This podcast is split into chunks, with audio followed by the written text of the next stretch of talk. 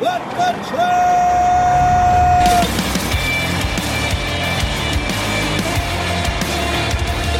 You are listening to What the Truck. Are you ready to truck it? I'm Dooner here with Michael Vincent, the dude. Hey, good Friday afternoon, everybody, from the heart of Freight LA. What's going on, brother? Finally finished Cobra Kai season five Oh. last night. You finished the whole season.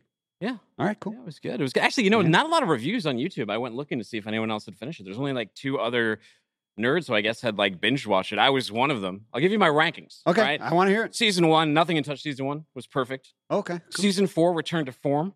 really? Season five, pretty strong. A little cheesy, pretty strong.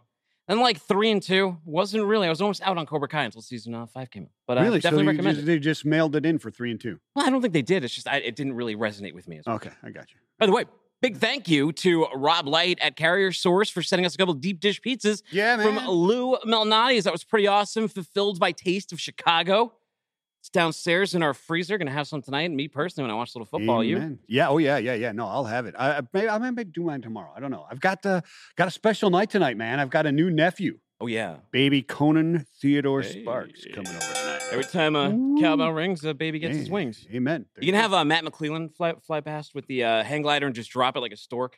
Drop that eight week old baby down. I was go- I was going to, but he's banned from doing that since the last one didn't work out so well. Well, makes sense. Anyways, we got a big show today. We got JB Hunt's new president, Shelley Simpson. She's going to be here. We got uh, One Rails, Jeff Flowers. He's going to talk about ecom, final mile, maybe a little bit of FedEx news too, right? Big FedEx Oh, news yeah. Yeah, yesterday. yeah, What is yeah. going on in that space? One Rail, they're deep in final mile. We'll find out if they're seeing any of those impacts. We got Redwood Logistics is going to be on the show talking about how to be a better 3PL partner. And our first guests are in the bullpen. So after we tip the band, we'll get right over to them. Did you know that AIT Worldwide Logistics is one of the fastest growing freight forwarders out there? They grew by 400% over the past five years, earning a spot on Crane's Chicago Business Fast 50 list. That's right, but how do they do it? By earning their customers' trust with cost effective, customized global supply chain solutions. Find out how your business can benefit when you visit. Tell them, dude. hey, go to AITworldwide.com immediately after this show. All right, let's go over to FreightVana. We got Lars Ward, Joshua Brees, and Ricky Macho Camacho all hanging out in the green room. How you guys doing? Great. What's up, How are you? I'm a little oh, confused. So there was a post that went out that said if it got 300 likes, you gentlemen would be appearing in Bob's Burger cosplay. However, you look like you were in uh, your regular street clothes. So we had a supply chain crisis when it comes to the wig. I don't know if it was the rail situation, but all of the costume is officially here with the exception of the wig. So I am in full skirt. Uh, I, have, I have held up to my, my side of the bargain. And if you guys want one final, okay, so he is in it. All right, all we were missing was the uh, was the wig then. So uh, w- are you representing Bob next to him? Is that your because I would go more with a tank top. I've got the towel, I've got the spatula, I've got the stash. I've only got the second best. I've only got the second best stash in this office. Okay, But this this is what moral support looks like. This is moral support. This is this is was the brainchild of Ricky, and it was a great way to get a you know a lot of engagement for Freight Vana on LinkedIn, and we all helped get you up to the 300 plus likes. But Ricky, where did you come up with this? Is Bob's Burgers a, a big co- topic of conversation around Freight Vana? You know, I just really wanted to put Josh in an outfit that would embarrass him. And uh, I thought Tina was a perfect one. Most people know who Tina is. Um, he she does the funny dance, so we you know the content just writes itself. So any excuse to get Josh in a skirt, um, I'm game for. That, that's awesome stuff. So is this like going to be uh is going to become a, a competition right now? Is this going to be like this win loss type of thing from now on? What's maybe the next cosplay that's going to have to happen? We're gonna have to see. I actually have a post that's in queue for this weekend, and All we'll see what the fans say. Yeah, I, I I like it. I think it. I, I think it's just a winner. You got to have to up the game though. Three hundred now. It's got to be four hundred, then five hundred, right? Sure. I mean, hey, Lars, I Josh, you, you guys have to be just as happy as us that we are not starting this show because this would be in bad taste if that rail strike happened. You know, like talking about Bob's Burgers to to open the show, but we can be a little bit more celebratory because uh, situation averted. But what do you think Friday would have been like today had that strike happened? Oof.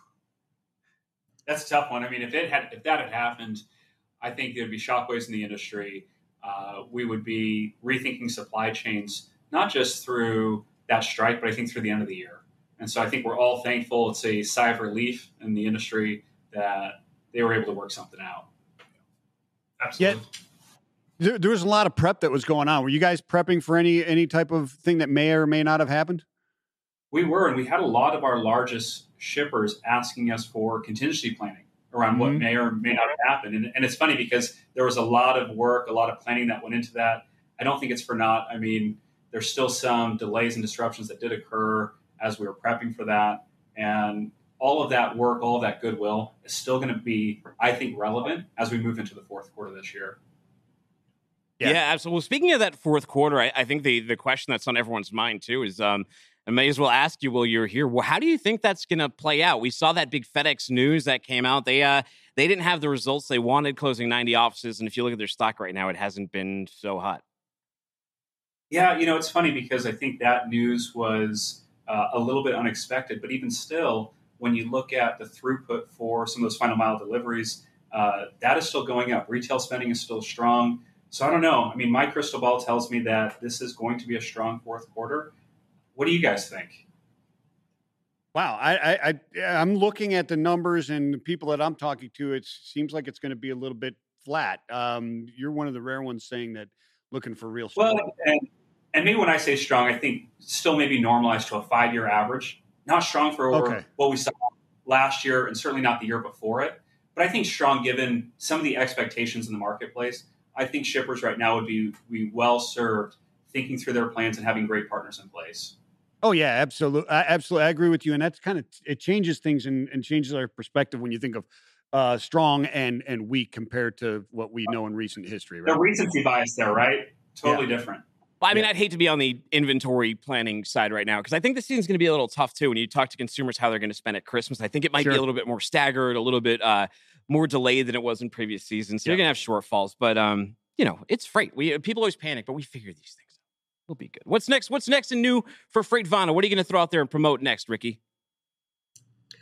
You know, it was just really awesome to see the community kind of band together for this. Um, I'm really pleased with the results. Everyone was so supportive, and the vibes around the office were like immaculate. On Friday, everyone was like stopping by the office, asking for a count of what the votes were.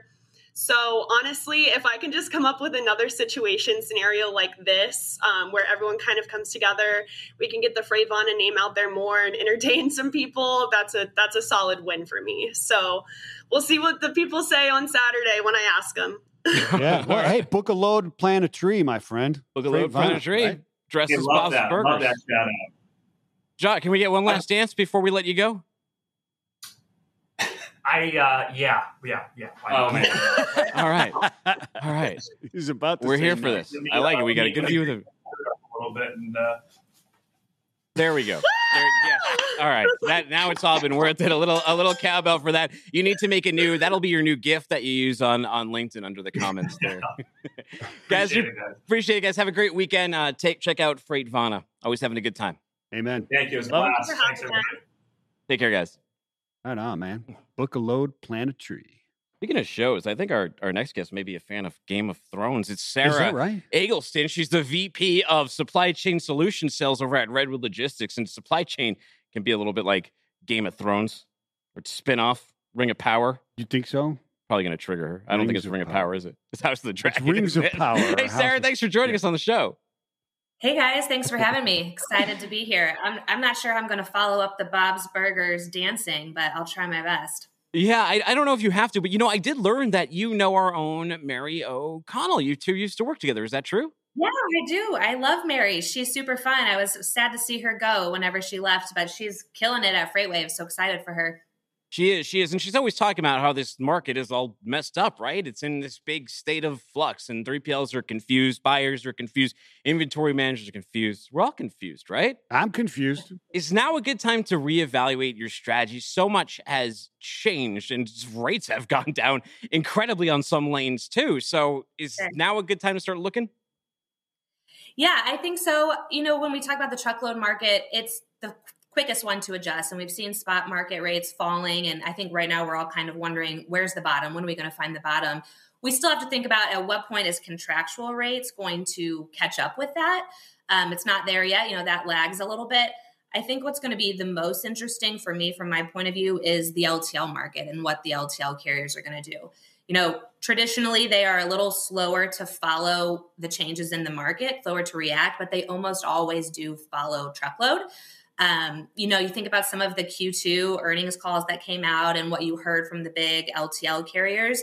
Really strong gross revenue numbers, improvement in yield, margins up, all of that. But tonnage and volume was really pretty flat, maybe up just a little bit.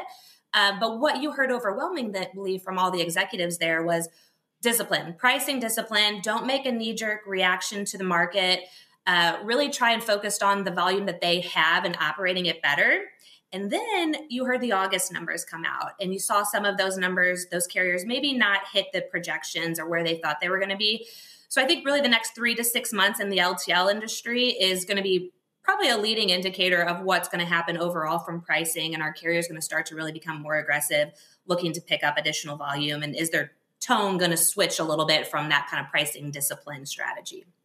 Yeah, the, the LTL market usually gets the ripple effects after truckload starts to drop, right? Because they start getting in there and it starts flowing through there. That's very interesting to see that timeline in there. So, if I'm a shipper, how should I be looking at this differently? How should I be thinking differently going into this market? Sure. So, you know, when we talk about like managed transportation or, or outsourcing a portion of your transportation, it's really always historically been a heavy savings conversation and sure that's still there. People are still looking to save money but i think that years and days of double digit savings are you know just a thing of the past. So really thinking about it more as a strategic partner. And can you leverage a 3pl with big data and big technology to help you be a little bit more creative other than just contract negotiations and savings right off the top? So looking at things like uh, pool consolidation, network redesign, all of that to say, is there an opportunity to save from that? But at the same time, it's not a race to the bottom. That's not a good result for anybody. The carriers don't want the freight. You know, they don't want to be a long term partner with shippers that are after that. So it's about in our perspective at Redwood is is leveraging a 3PL that can help you understand the right carrier in the right lane for that right shipment that fits well within their network. It operates well from them. It allows them to be profitable. Um, that's really the long term solution to not just cut rates but figure out where does that carrier want to work within a shipper's network and how can we make this a long-term partnership and take some of the volatility out of your carrier partners and your carrier network you know there's so much volatility still in the global supply chain that everyone has to deal with. Try and find some stability on the things that are within your control. Uh, working with the carriers to say it's not about a 10% price reduction. It's about where does my fit my freight fit best within your network. Huh, interesting. So when we think about this and we reevaluate what's going on here, what like in the real world, in, in terms of what you're talking about here, do you have an example of these advantages that the 3PLs have offered in enhancing a client's supply chain? Yeah, absolutely. We have several customers that have kind of been looking at that network design piece of it to say warehouse space in general has been tough. And if you don't own the warehouse, if you're going out to a 3PL, what does that network look like? And is it still meeting your needs? So we've done some network design studies for people recently to say, get closer to your customer if you're able to. You think about like the Amazon effect that's, you know, everybody's talked about for years now and the expectation of the consumer to get things quicker that exists in, in b2b world too. It's not just in retail it's not just in the consumer side. So redesigning that network so you're improving your customer experience getting closer to your customer from a distribution standpoint which also then is going to reduce costs and, and you can get back to those double digit numbers. We've had customers see you know 15 close to 20% savings just by doing a redesign of their network and not necessarily even having to change carriers that's really interesting. Now we've just come through this tech revolution, right? And well, actually, it's still going on. And you've got shippers and carriers and everybody bringing on new technology, integrations, and and and uh, you know visibility, all this type of thing. Going in with a 3PL who has their own tech, does this just add to the complexity, or and or does it not? And what should I look for to avoid that? Sure. Yeah, that's a good question. I think people tend to shy away from integrations and it's kind of been like a scary word in the past. I think at Redwood, we're approaching it a little bit differently. Um, you think about really where we're going, what we call LPaaS or logistics platform as a service. It's about creating that open ecosystem of 3PL technology, logistics technology to create the best overall solution for our customers. So we're doing that through Redwood Connect. You know, that's that proprietary middleware. Think of it really like an app store for 3PLs or for logistics technology. There's been a ton of investment in freight tech in the recent years, a lot of startups, and a lot of them provide a really niche solution. And maybe it's a good solution for you and, and you could use it at your company, but you get to your IT department and it's like death by a thousand integrations and it's impossible to get it all together and people just stay status quo on the, the technology they've already adopted. So what Redwood Connect does is it allows you to just make that one connection into Redwood Connect and all of those integrations with all of those other great technology logistics providers are already built out and it really turns it into more of like a drag and drop type of environment and takes all of the scariness and uncertainty out of integrations. Um, connect once, connect to everything. Wow, really cool. Well, hey, people want to learn more. Where do we send them to? yeah, you can go to uh, redwoodlogistics.com, check it out. There's some ways to contact us there, learn inf- more information, and we're happy to have those conversations and see if we can bring value. Cool. Thank you very much. We'll say hi to uh, Mary for you. Thanks for coming on today. I will. Thanks, guys. Appreciate it. Thanks. Take it easy. I love it. Meanwhile, I love it. What? Look at this what? guy. What is? Boom. Dude, Look at that's that. how He- I wash- He dipped his head right in the water. That's how I wash my hair every morning. Now, when you played football, you know, like sometimes you see the football players full uniform, they do the backflip, and every Oh, time I see it, I'm like, that guy's going to land on his head and break his neck. Yeah. Back in your playing days, you used to do the flip. Uh, I tried it once. Yeah. Nearly broke my neck. You did. Yeah. Did you really? Yeah, I can't do it. Oh, okay. Well, I mean, I probably could if I tried more, but I almost hurt myself and I got I mean, if I tried to jump backwards like that, I think I would just land on my back. yeah, no, I I knew a guy like, who. Ah! I looked like I just got jump kicked. yeah, I had a buddy who figured it out and did it, and then he just did it constantly. Got annoying, right? Oh, oh, okay. like every party just be backflipping. Oh, constantly. Oh yeah, there's always that guy. Like it's Yeah. your there's the guy who always climbs trees, and then there's the guy who's always just flipping. Yeah, yeah, yeah. Is there- yeah. and there's Hey, the check girl it out. I can do this. Don't do that. You're drunk. You ever have the girl with cartwheels too? Like there's always like the girl in the friend group who just she cartwheels everywhere. Everywhere. yeah, well, misfortune befalls her. Anyways, Jeff Flowers, COO at One Rail, is here. You know, I think he's a Pitt guy, so he had a great time watching that backyard brawl. Well, I bet he did. Yeah. Oh yeah. Was not as good the Yeah, outcome on that one. Jeff, thanks not. for joining us.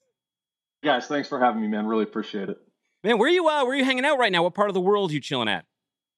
Uh, so I'm in Atlanta, Georgia today. Uh, corporate offices in Orlando. I spend uh, about a quarter of my time here in Atlanta. I spend about three quarters of my time in Orlando. So uh, getting to enjoy, uh, get a little enjoy little Georgia Bulldogs football this weekend. But uh, I am a Pitt fan. Yes, sir, I am. So Oh, got All the right. life. Yes, sir. I am. Hey, you guys, by the way, a little congratulations too. You guys were 48th on the Inc. 5000. So a little cowbell. Congrats. Thanks, guys. Uh, a testament to the team, man. Our team has worked really hard to be able to do that, and and it's not something that I do. It's not something that Bill does. It's something that everyone in our organization does to be able to bring that to life. So, um, man, it's been it's been an awesome journey for us. And uh, hey, I, I'd be remiss not to take the opportunity to thank all of our our carriers and couriers out there. You know, trucker appreciation this week, man. It's it's husbands and wives and sisters and brothers and and and all those people that are spending time away from their families, just carrying the backbone of this of this country and making sure that we can get everything we need, but you know we buy and use every day. So hats off to them. Hats off to our team for you know pulling this together for everybody, man. So thank you. Yeah, no. Amen. Hell, yeah. Agree hell with yeah you, on that one. By the way. I mean, your name is One Rail. So, I mean, just hearing the name, you'd be like, oh, man, that, they guys must have been scared to death of that strike that's going to happen. Yeah, exactly. I mean, I think we're all scared anyway. But for those who aren't familiar, what's the elevator pitch on One Rail? Because you don't really have that much Yeah. to do with rail, do you? Yeah, so you know we think about uh, delivery as a financial transaction. So if you think about it, a financial rail, when you put your credit card in a uh, in a gas pump, you you don't think about all the handshakes that take place, right? So there's so many different handshakes that go along a financial rail. We think of delivery the exact same way. So if you think about the delivery as being able to say, I need something delivered, I need it picked up, and I need it dropped off. There are so many different pieces that have to go in when you try to connect to a marketplace of nine and a half million drivers you know it's it's what we do today as part of an orchestration platform. So we connect our shippers up with logistic partners, and those logistics partners are everything from carriers, traditional carriers, all the way through local couriers. You can even talk about things like drone and autonomous vehicles, because at the end of the day, kind of like what Redwood is doing, you know, we are an API first uh, connection into those shippers and those logistics partners. So at the end of the day, we're fairly agnostic to what is how it's being delivered, as long as we can connect into them and be able to exchange data electronically to ensure that our shippers can get their items picked up and delivered on time every time. Um, so yeah, man, it's it's uh, it's really neat opportunity here at One Rail to be able to change shippers' lives. That's very cool stuff. I, I don't think it's too early to ask this question. I'll be starting to decorate for Halloween uh, this weekend. So the uh, Christmas season, what do you think that's going to look like this year? What are your prediction? What is the final mile going to look like this year? Yeah, I think I'm kind of in Josh's world where I think I think we're actually we're seeing it now, uh, and I think we're going to continue to see an uptick in the activity. And um, for us, it may be a little bit different because we are benefiting from what uh, the the you know the bad news that FedEx is reporting, right? So our shippers are trying to find alternative ways to get their product delivered so that they don't uh, they don't get subject to allocation, right? So what happens in the holiday season? You get allocated a certain number of, of pickups, a number mm-hmm. certain quantity of items that you can get picked up. So what ends up happening is you're sitting there looking at your dock and you've got 50% of your deliveries still waiting to get picked up because they're done for today.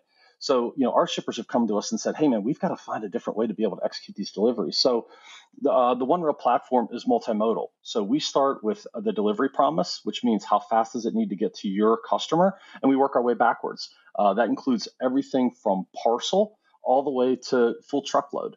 So the beauty of our platform is we can help those folks that are on allocation be able to find alternative measures, whether it's through an alternative parcel provider or even local courier. We have the ability to be able to extend a local courier 75 miles to be able to deliver something. So something you may have wanted to ship two day ground that you can't get picked up, we can put that in in a vehicle in sedan and have it delivered same day. We can have that 75 mile d- delivery done in less than four hours for you.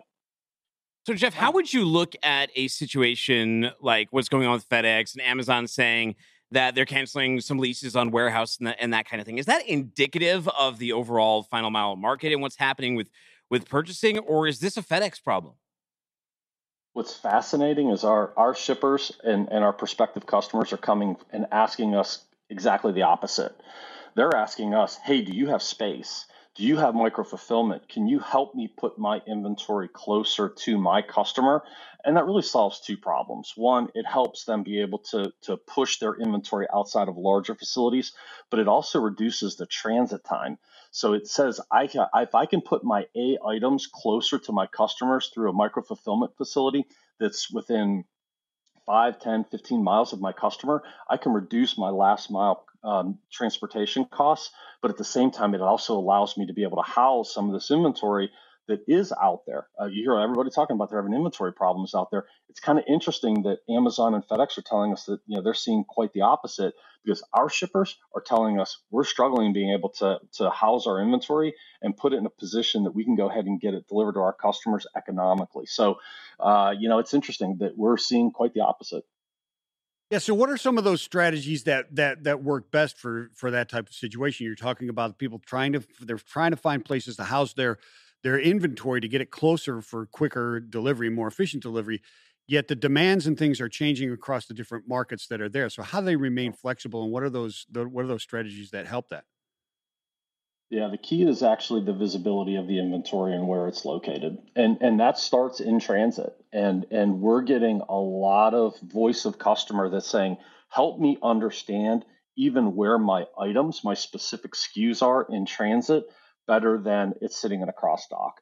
Right? So they want to understand where is that pallet? That's important. But what's really important is to understand where the items are in that pallet and to know when they're going to hit that that place of rest, that stocking location, so that they can go ahead and actually look to draw upon that for the sales opportunity. So that's what we're putting together as part of our platform. We give our shippers 100% visibility from the shipment level and then all the way down to the item level as to where their products are, even in that final mile. Where we've got customers that have a 90 minute delivery promise, we can tell them that those products are being delivered. They'll be there in 27 minutes so that you know that those in, that inventory is going to be coming off your books in 27 minutes whenever your customer stock receives that. So it's really important to be able to have that that complete visibility and transparency and where your inventory is, but it's outside of the traditional stocking mentality, right? It's I need to understand where it is even in transit more so than just a pallet or a truckload level. I need to know the product and where it is at the SKU level.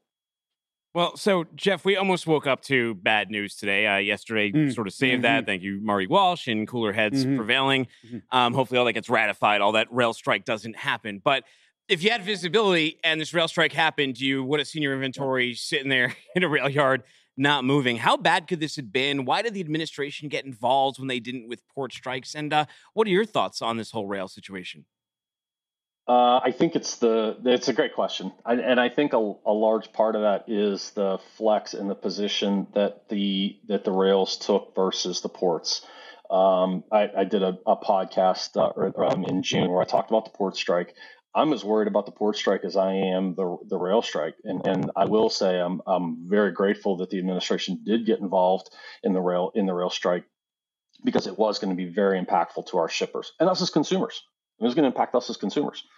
Um, I'm I am very concerned about what this does mean as it relates to the ports because the ports are equally as involved in getting those products off of those those ships into the supply chain and then to the point of rest, that stocking location. So, still got a little bit of a of a, of a uh, uh, an opportunity out there to see a disruption, and um, I hope that one gets resolved pretty soon. But uh, I, I'm I am excited to hear about uh, some of the things that came out of that rail strike in terms of what some of the issues were and folks not being able to take time off to go to doctors. Um, I, I am very excited to find that we were able to resolve that for them because uh, no one should be afraid to be able to take time off to be with their families. Yeah, there was some pretty uh seemingly crappy uh practices that came to light, right? The concessions didn't Exposed. seem like the giving some paid sick time and things like that. Don't, especially in light of just coming out of a pandemic, don't seem that out of line. No, no, the demands that the union was looking for seemed like they were just trying to get up to level playing field to me. I was definitely on the side of the union on that one. Uh and still am. Hopefully it gets ratified and we and we move along. We don't have that disruption from those guys. Um, you know, talking about your your space uh, in in the last mile, how is automation playing in that, or what role is that playing in now, and how do you see that in the future, both in four walls and outside four walls? Because your last fi- final mile is also some order fulfillment in- information is is there as well, right? Yeah, so that's a key element to being able to execute the delivery, right? Is being able to pick and pack it, uh, you know, efficiently because, you know, our key metric is OTIF, right? It's on time, in full, and that starts with the pick and pack. So it starts as, as quick as being able to say, do I have the item in stock? If I do, can I get it picked quick enough to be able to get it over to the to the you know the delivery agent so the delivery agent can get it executed on time? Because a lot of what we're doing at One Rail, the vast majority of what we're doing is deliveries in under 120 minutes. So Hmm. at the point that we're getting the call to pick something up, that egg timer starting. I mean, we're we're on the clock and we've got to have that delivered in less than 120 minutes. So we're very dependent upon picking up at a distribution center or even at a store location. We're highly dependent upon that being picked and ready for us so that we can go ahead and get that transit done. So uh, seeing a lot of folks really taking the opportunity to put an investment around automation, even at the store location. So, you know, we're starting to get a lot of our customers that have an, an exciting level of energy around putting inventory and actually pulling deliveries from the store versus this traditional uh, distribution center. So, what that allows you to do is determine where is the best place to execute this delivery and where is the best place to pull the inventory. And if you think about it, if I'm turning something at a store at 200 days and I'm turning something at a distribution center at 60 days, I might want to pull it from the store to be able to help support my inventory turns. And I need to be able to have some automation to be able to support that. So, uh, exciting trends we're seeing around automation, and, and we're seeing it both at the distribution center and also at the store level um, in, in being able to pick things and be able to station them so they can be quickly uh, distributed for delivery. Jeff, you know what's funny to me in supply chain is a lot of times we like talk about these and we're like, yeah, these forward thinking companies are are doing these things. They can see it at an inventory and a number and a SKU Yeah. level. And it's like these sound like standard things that companies should be able to see. How many companies are flying blind and just have like Yeah. no idea what's going on? You would be shocked at how many are flying blind, and you would be sh- you would be shocked at the brands that are flying blind. So uh, it, it's it is a and it's always been supply chain has always been the last to be invested, right? Because su- supply chain has always been thought as a cost center. It's always been thought of I, I have to have it. We we are we are so blessed by our customers that are looking at supply chain and delivery as a product and they're actually looking at it as a way to differentiate. And that's where you can win. As a retailer as a distributor as a wholesale manufacturer any of those folks I, please take the opportunity to, to find a way to take your supply chain and, and your distribution capabilities and use it to your advantage as a competitive advantage it's not a cost center, but it does take a little bit of an investment. And it starts with the people, it works its way through its processes, and then you need a system to bring it all together. And and that's what we're here to do to help you out at OneRail. Should Yeah. we be excited about drones? People tell us about drones. We've seen a lot of the mock-ups and stuff, and some of it seems realistic, and some of it doesn't. I've flown a drone around; the batteries suck on them. There's certain things people Yeah. say they can deliver, and that seems like, yeah, I don't know about that. What are your thoughts on drones? Yeah, so you know, from a drone perspective, I'm super excited to be able to have an iPhone delivered to me. But if my neighbor's deciding to have his Peloton delivered over a drone, I'm heading out of town uh, for a little bit. Is uh, that scares me a little bit. Carvana, But, yeah, Carvana now by drone. Uh, but I mean, the reality behind it is is that it is a it is a very low cost solution to be able to execute small and light deliveries. Um, there's quite a few tests that are underway here in the United States. Couple in Arkansas, a couple in North Carolina. There's one going off in the Pacific Northwest that uh, are absolutely showing promise. Um, I'm not going to get on my administration soapbox, but we need some help from the administration because trying to marry up the software and the hardware together um, is going to take some help from the from the administration. We need to start fast tracking um, some software and some hardware manufacturers through the process so that that we can start to accelerate uh, accelerate the capabilities of drone and and even autonomous delivery. So you know, inner city New York City, you know, let's use robots to be able to go less than a mile to be able to deliver things. One, it's very it's very sustainability friendly, it's very green friendly, but at the same time, for us as a consumer, it allows me to be able to drop the cost a little bit around the actual delivery itself. So uh, we're excited about the opportunity, but it's definitely something that is farther along in the horizon than than uh, being near term. But uh, there's definitely a use case for it, and uh, man, we'd like to see it come to market a little bit faster than it's coming to market today. Do you? So earlier in this week, we started out this week talking about that Splatoon controller, like GameStop. So I ordered a, a Nintendo controller online. Right, this wasn't a drone that brought it to me. It was like a real guy in a Postmates Uber car, and I bought it on on GameStop, and GameStop offered free delivery. And I'm thinking they would just send it from the store down the street, but they sent this guy from Georgia, 40 miles away, to deliver the controller to my house. It, that doesn't sound sustainable to me. Is that type of service level uh, eventually going to be an upsell? Like, what is the plan behind companies doing that? Yeah, so uh, you know we do see that. We, so from a customer segmentation perspective, we do see that we're seeing customers coming to us, our shippers coming to us and saying, when I've got a higher value customer, let me offer them a differentiated level of service. So if I've got a platinum customer, let me give them a guaranteed, you know, 90 minute delivery. So the ability to be able to do that is out there. Um, what we tend to see in the situation where um, your example is coming to life is where a shipper does not necessarily have the ability to see the inventory at the point that's closest to you and that's where we can really make a difference is we can help our shippers understand why is that not shipping from around the corner. Let's put a low cost solution around that and be able to get it to you for you know for for nine dollars versus having somebody have deliver that thing for you know 30 40 bucks to be able to deliver to you because i just can't see that i've got it at the store level. And i've got that controller there and i can have it delivered to you in in you know 45 minutes. Uh, but customer segmenta- segmentation is a really important element and being able to again go back to use delivery, be able to use your supply chain as a competitive advantage and not a cost center. So, so Jeff, you know, you're talking about that not being able to see it in the in the uh, store level. And I don't know if you've experienced this before, Dooner, but I, At a I certainly have. level, right? Yeah, well, I mean, you you you order something from a store, right? Yeah. Like they say, okay, well, we have it in this store, and then ten minutes later, oh no, we don't. And it's because it, it maybe it's in a cart moving towards, and then somebody checks out, and then it's gone. So they don't really know from shelf to there if it's there. Is there work being done there to kind of uh, because that effic- inefficiency's got to be affecting things all over the place, espe- even in a place like like Dooner, man. If they could see that this was in a cart or not in a cart, Sure. maybe then it comes from Signal Mountain right Yeah. to your house instead of from you know Blue Ridge, Georgia, or wherever it came Yeah. from. See, that's why the visibility of that SKU in transit is critical. Because if I believe that that store, that SKU is actually at the store, but it's in a Lyft vehicle being delivered to somebody around the corner, but I don't know that, Right. then at that point, my inventory shows that I've got one in stock. That's why the ability to be able to have that inventory absolutely, you know, accounted for and, and be able to know where it is is critical to be able to truly understand. And I will tell you that the, the one group out there that has seemed to perfect this a little bit is Target.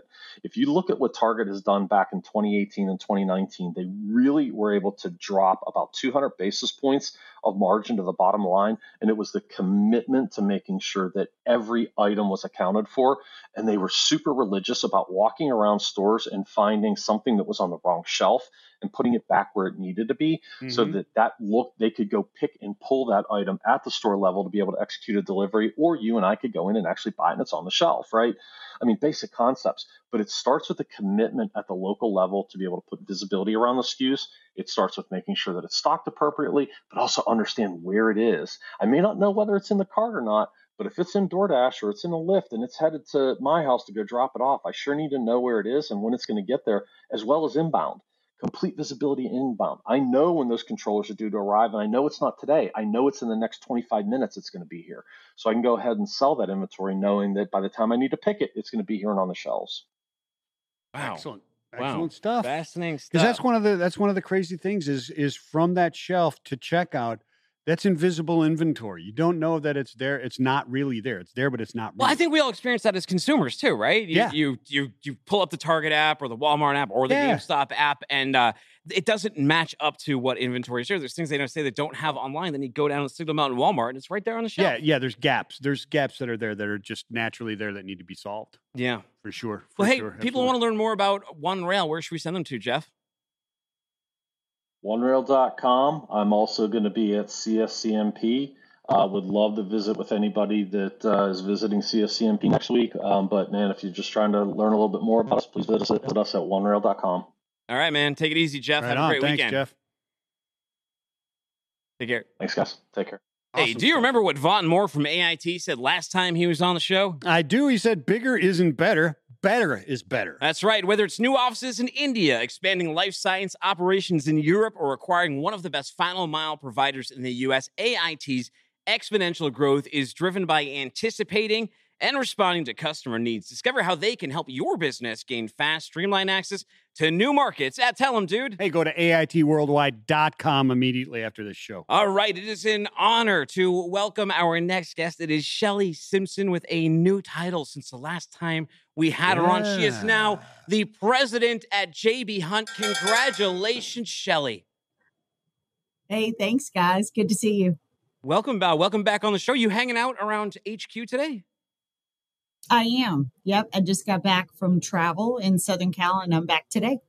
Well, it's you know it's been a very busy time over at JB Hunt. Not only did you get this promotion, you celebrated the 61st anniversary, I believe, for JB Hunt just recently, and of course, it's Driver Appreciation Week. But at JB Hunt, it's Driver Appreciation Month. Why don't we start there? It's Yeah, it's, it's yeah, the yeah. last day of Driver Appreciation Week for many people. Maybe not JB Hunt, but what did JB Hunt do for uh, the celebration?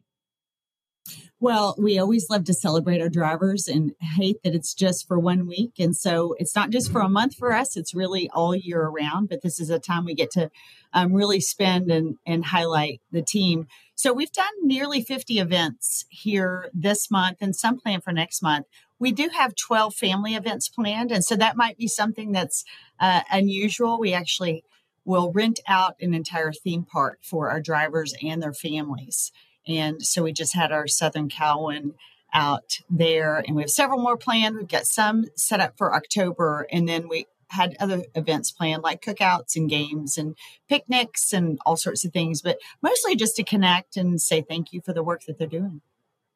Yeah, it's it's excellent stuff. I don't know if everybody else remembers uh, studying management by walking around, but Shelley, watching what you do there uh, through the social media and meeting you in person and talking with you, you obviously exude that, getting involved with the people that are there and understanding what they need.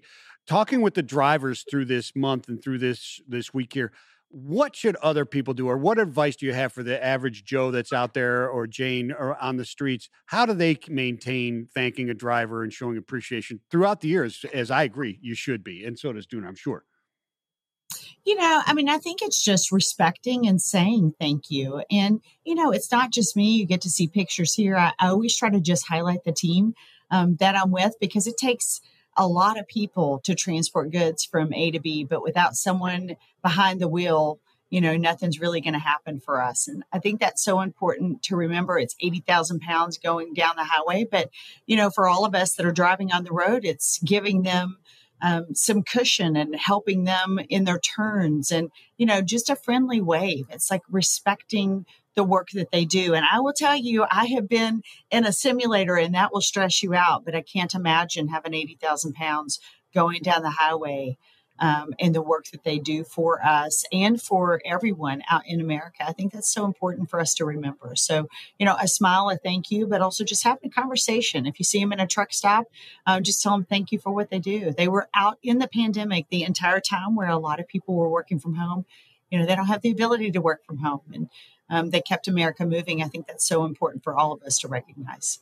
I I, I agree with that. A little Agree 100%. Shelley. Um, you know this this conversation would have had a different tone had we waken up to the news of a strike. JB Hunt very uh, deep into intermodal. I'm sure you had a lot of customers who were thinking like, well, "What's going to happen? What, what's going to play out this week?" Did we avert a pretty big crisis? I mean, I think it's obvious we did, but like, what is what, what is JB Hunt's thoughts on all this? Well, I mean, we're thankful that they were able to come to an agreement and we can get back to moving goods and being focused on our customers together. And so, um, you know, we commend the work that happened and that occurred, and we're hopeful for restored rail service that really is, there's a lot of work going inside uh, intermodal and to restore service to what we know is capable. And so um, we think this is one big step in helping us do that. You know, what's really good for all of us is we're used to disruption really since March of 2020. And so, you know, we were prepared as talking to customers about how we could help them through anything that could have happened, whether it's this or something else. And so I, I feel like most people were prepared um, to at least think about it or consider it the what if could happen. But, you know, we're thankful that the railroads are moving and the unions have moved forward as well. And we're hopeful for what's to come for our customers. You know, Michael Vincent, Shelley Yeah. Simpson has a, a really interesting story, and it starts back when Ace of Base's, The Sign, was the number one song in America. Wait a minute. Let me guess the year 94? 1994. 1994. Starts as an hourly customer service rep over at JB Hunt. So she was walking around humming that tune. she may let's let her tell us. Tell us about that journey. How did you start from that customer, that hourly customer service rep to be where you are now, Shelley? Well, um, I was graduating from college and um, was waiting to get my job. I wanted to be an entrepreneur and I wanted to um, be your local insurance agent, wanted to own my own business. And I had a friend tell me that they got a job in marketing at JB Hunt. And I remember going, like the trucking company? Now, my papa was a truck driver, so I'm very familiar with what that is, but I didn't know past. I literally thought truck driving was just the drivers. And uh, when you think about that, that's where the rubber meets the road, no pun intended, but that's what I thought it was. And so when I heard it was in marketing, I thought, um, I asked him how much he made. He told me $14,000 a year. And I immediately thought, that's not the going rate. And I said, Are you hourly? He said, I am. I'm like, No, no, I'm too broke and uh, I've got bills to pay, and there's no way I'm going to take a job for that. And he said, well, What are you doing now? I was teaching preschool Oh, during wow. college, and uh, that paid me two dollars more an hour, forty percent raise. And I thought, well, I'll do this till I get my real job. And uh, I started at JB Hunt in customer service. That was called marketing at the time, and so thankfully that's what it was called because that's what um, made me attracted to the position. But you know, I listened to at the time my dad, who was my first really great mentor, that that told me what I needed to hear, not what I wanted to hear which was um, you know treat this job as if it were your last job and um, i did that. And you know the minute i got here i realized just the people and how special and unique the company was from a people perspective.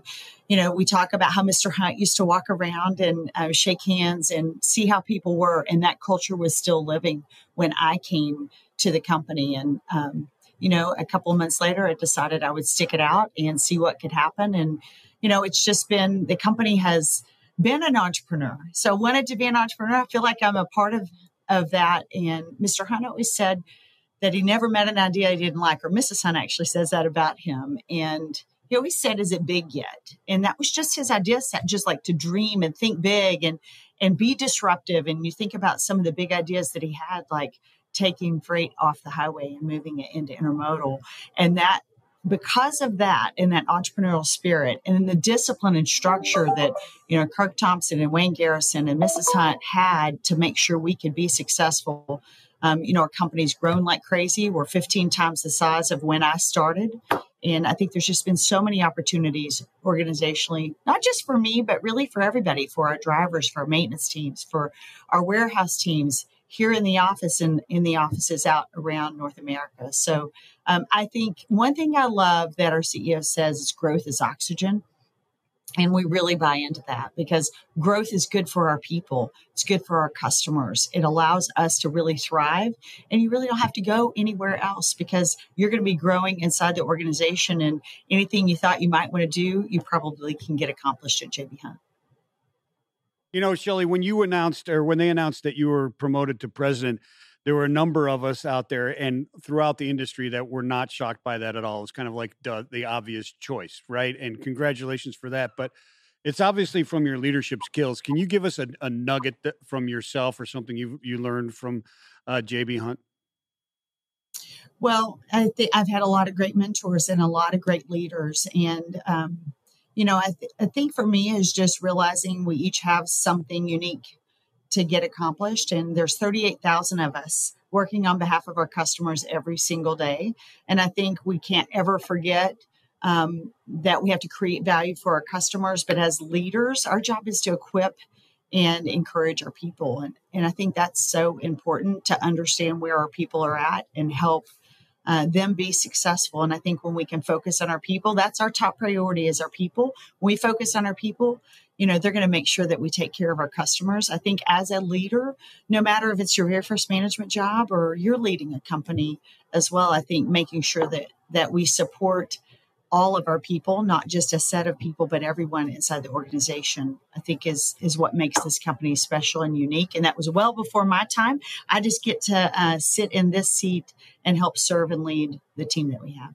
Now, when you were when you were sort of guiding your career and thinking about this, it's almost like nowadays tenure is almost a dirty word. You know, like you see people switching jobs every nine months. Yeah. On LinkedIn, but to have almost thirty years with with a company, when did you know like this is the place to stay? This is I could be here for 20, 30 years. I could have my whole career with the company. It's kind of a a dying notion. Well, let me say it's not dying at JB Hunt. We are so proud um, to have tenure inside our company. We're also proud to bring brand new people. Actually, today we're hosting a college event where people are coming uh, here and getting to spend a day or spend half a day shadowing the work that we do. And so we value new talent and we always want someone to come in and give us fresh new perspective, add to our culture. But, you know, if you think about having 28 years experience i think when we're entrepreneurial when we really can think about serving our customers and creating value for our customers and and not letting limits be put on put on ourselves i think that changes the view of, of what is possible i will tell you this our senior leadership team has an average tenure at jb hunt our executive team of 24 years, ah. not in the industry, but in JB Hunt. And that's not unusual um, to see that in our company. I think you have to blend new, fresh ideas. And just because you've been here for 28 years doesn't mean you can't be new and fresh in your ideas. You always have to be learning, you always have to be willing um, to, to understand that you don't know everything. And so we need new people to come inside the company to help us. But, you know, we're super proud of our team. We wear our experience as a badge of honor. Um, but we also understand that we have a, a, a real task at hand to make sure that we build this company for future generations. And I think when we can think about it from that perspective, it wasn't just uh, me that started that. That's been this way inside the organization for years and years. A lot of great people building a great company. Ah, I mean, from your lips to God's ears, a little more cowbell for what you just said there, JB Hunt. Before we let you go, what everyone wants to know is Q4 holiday season. How do you think it plays out, Shelley? You think we're going to have a good one? You think we're going to have a middle one? well, if I had that crystal ball, I could have told you that stock was going to drop yeah, today right. or tomorrow. I'll just say this: we're leaning into our customers. I think um, you know th- it's varying by customers how things are going to be, but I think it's it's fairly uncertain. It's been uncertain really since um, the pandemic started, and because it's so difficult for us to figure out what's happening in the market. And so I'll just say this: we're going to lean into our customers, help them be right, focus on creating value, and in an up or a down market, we think that we can win, and we think we can help our customers really serve their end customer in the end. I love it. I love that answer. I love Bring it. it. I can. We're going to succeed anyway. Yeah. Hey, we, it's love it. supply chain. We got to find our way through it. That's and of right. course, you and the JB Hunt team have the experience. Shelley, thank you so much for your time. Thank you for imparting some sage advice. And of course, to your continued success. Thank you, gentlemen. Appreciate you. Appreciate you too. Thanks, Good Shelley. And nobody more Awesome. deserving to take over that that chair. No, over absolutely at not. JB Hunt. You're right. Absolutely. Good times. Well, little good news, bad news. It's Friday. The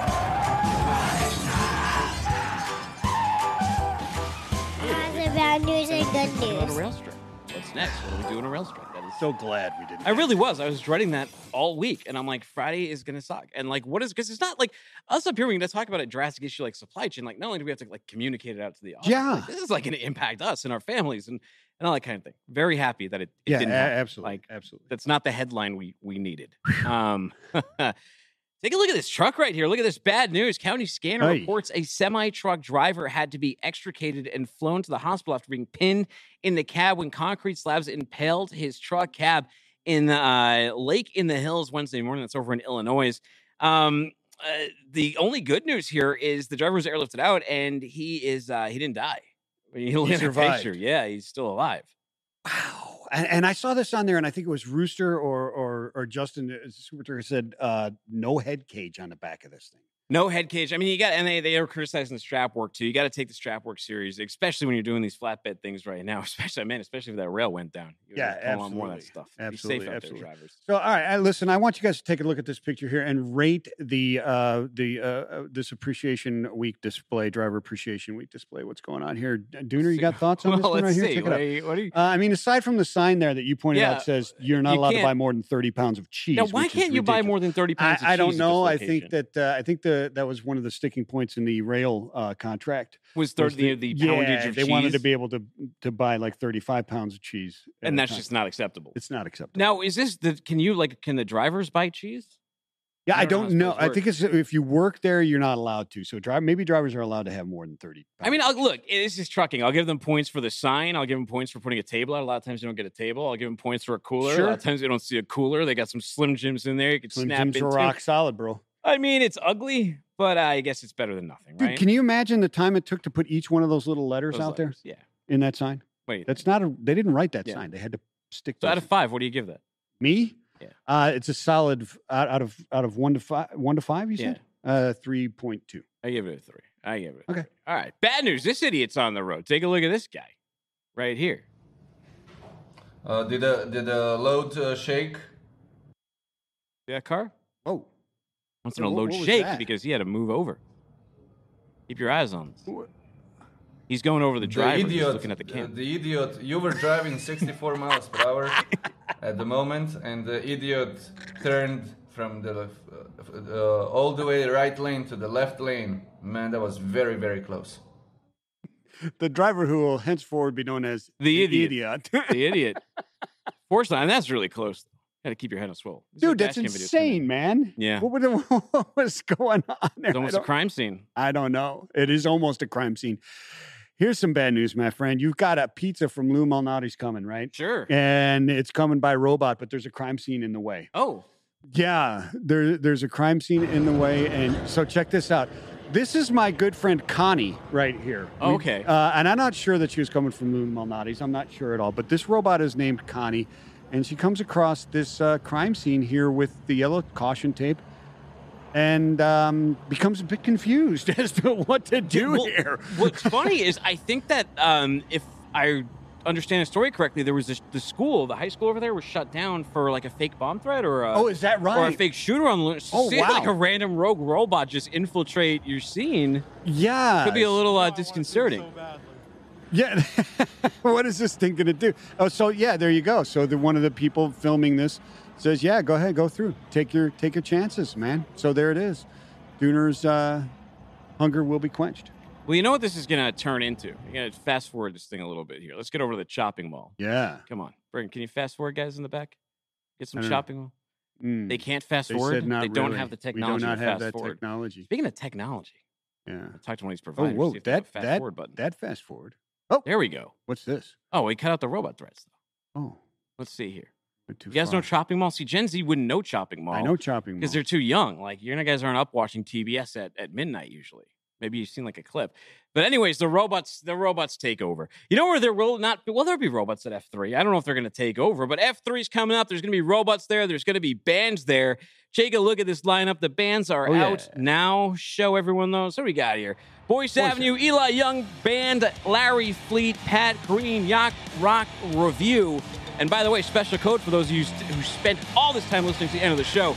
Buy a ticket, use the code WTT. Your ticket's $14.95. I believe they're like $29.95 right now. So That's half. half off, listeners. $14.95. Use code WTT. Go to live.freightwaves.com. Subscribe to the show wherever you get podcasts. Download the Freightwaves TV app to see us in live living color.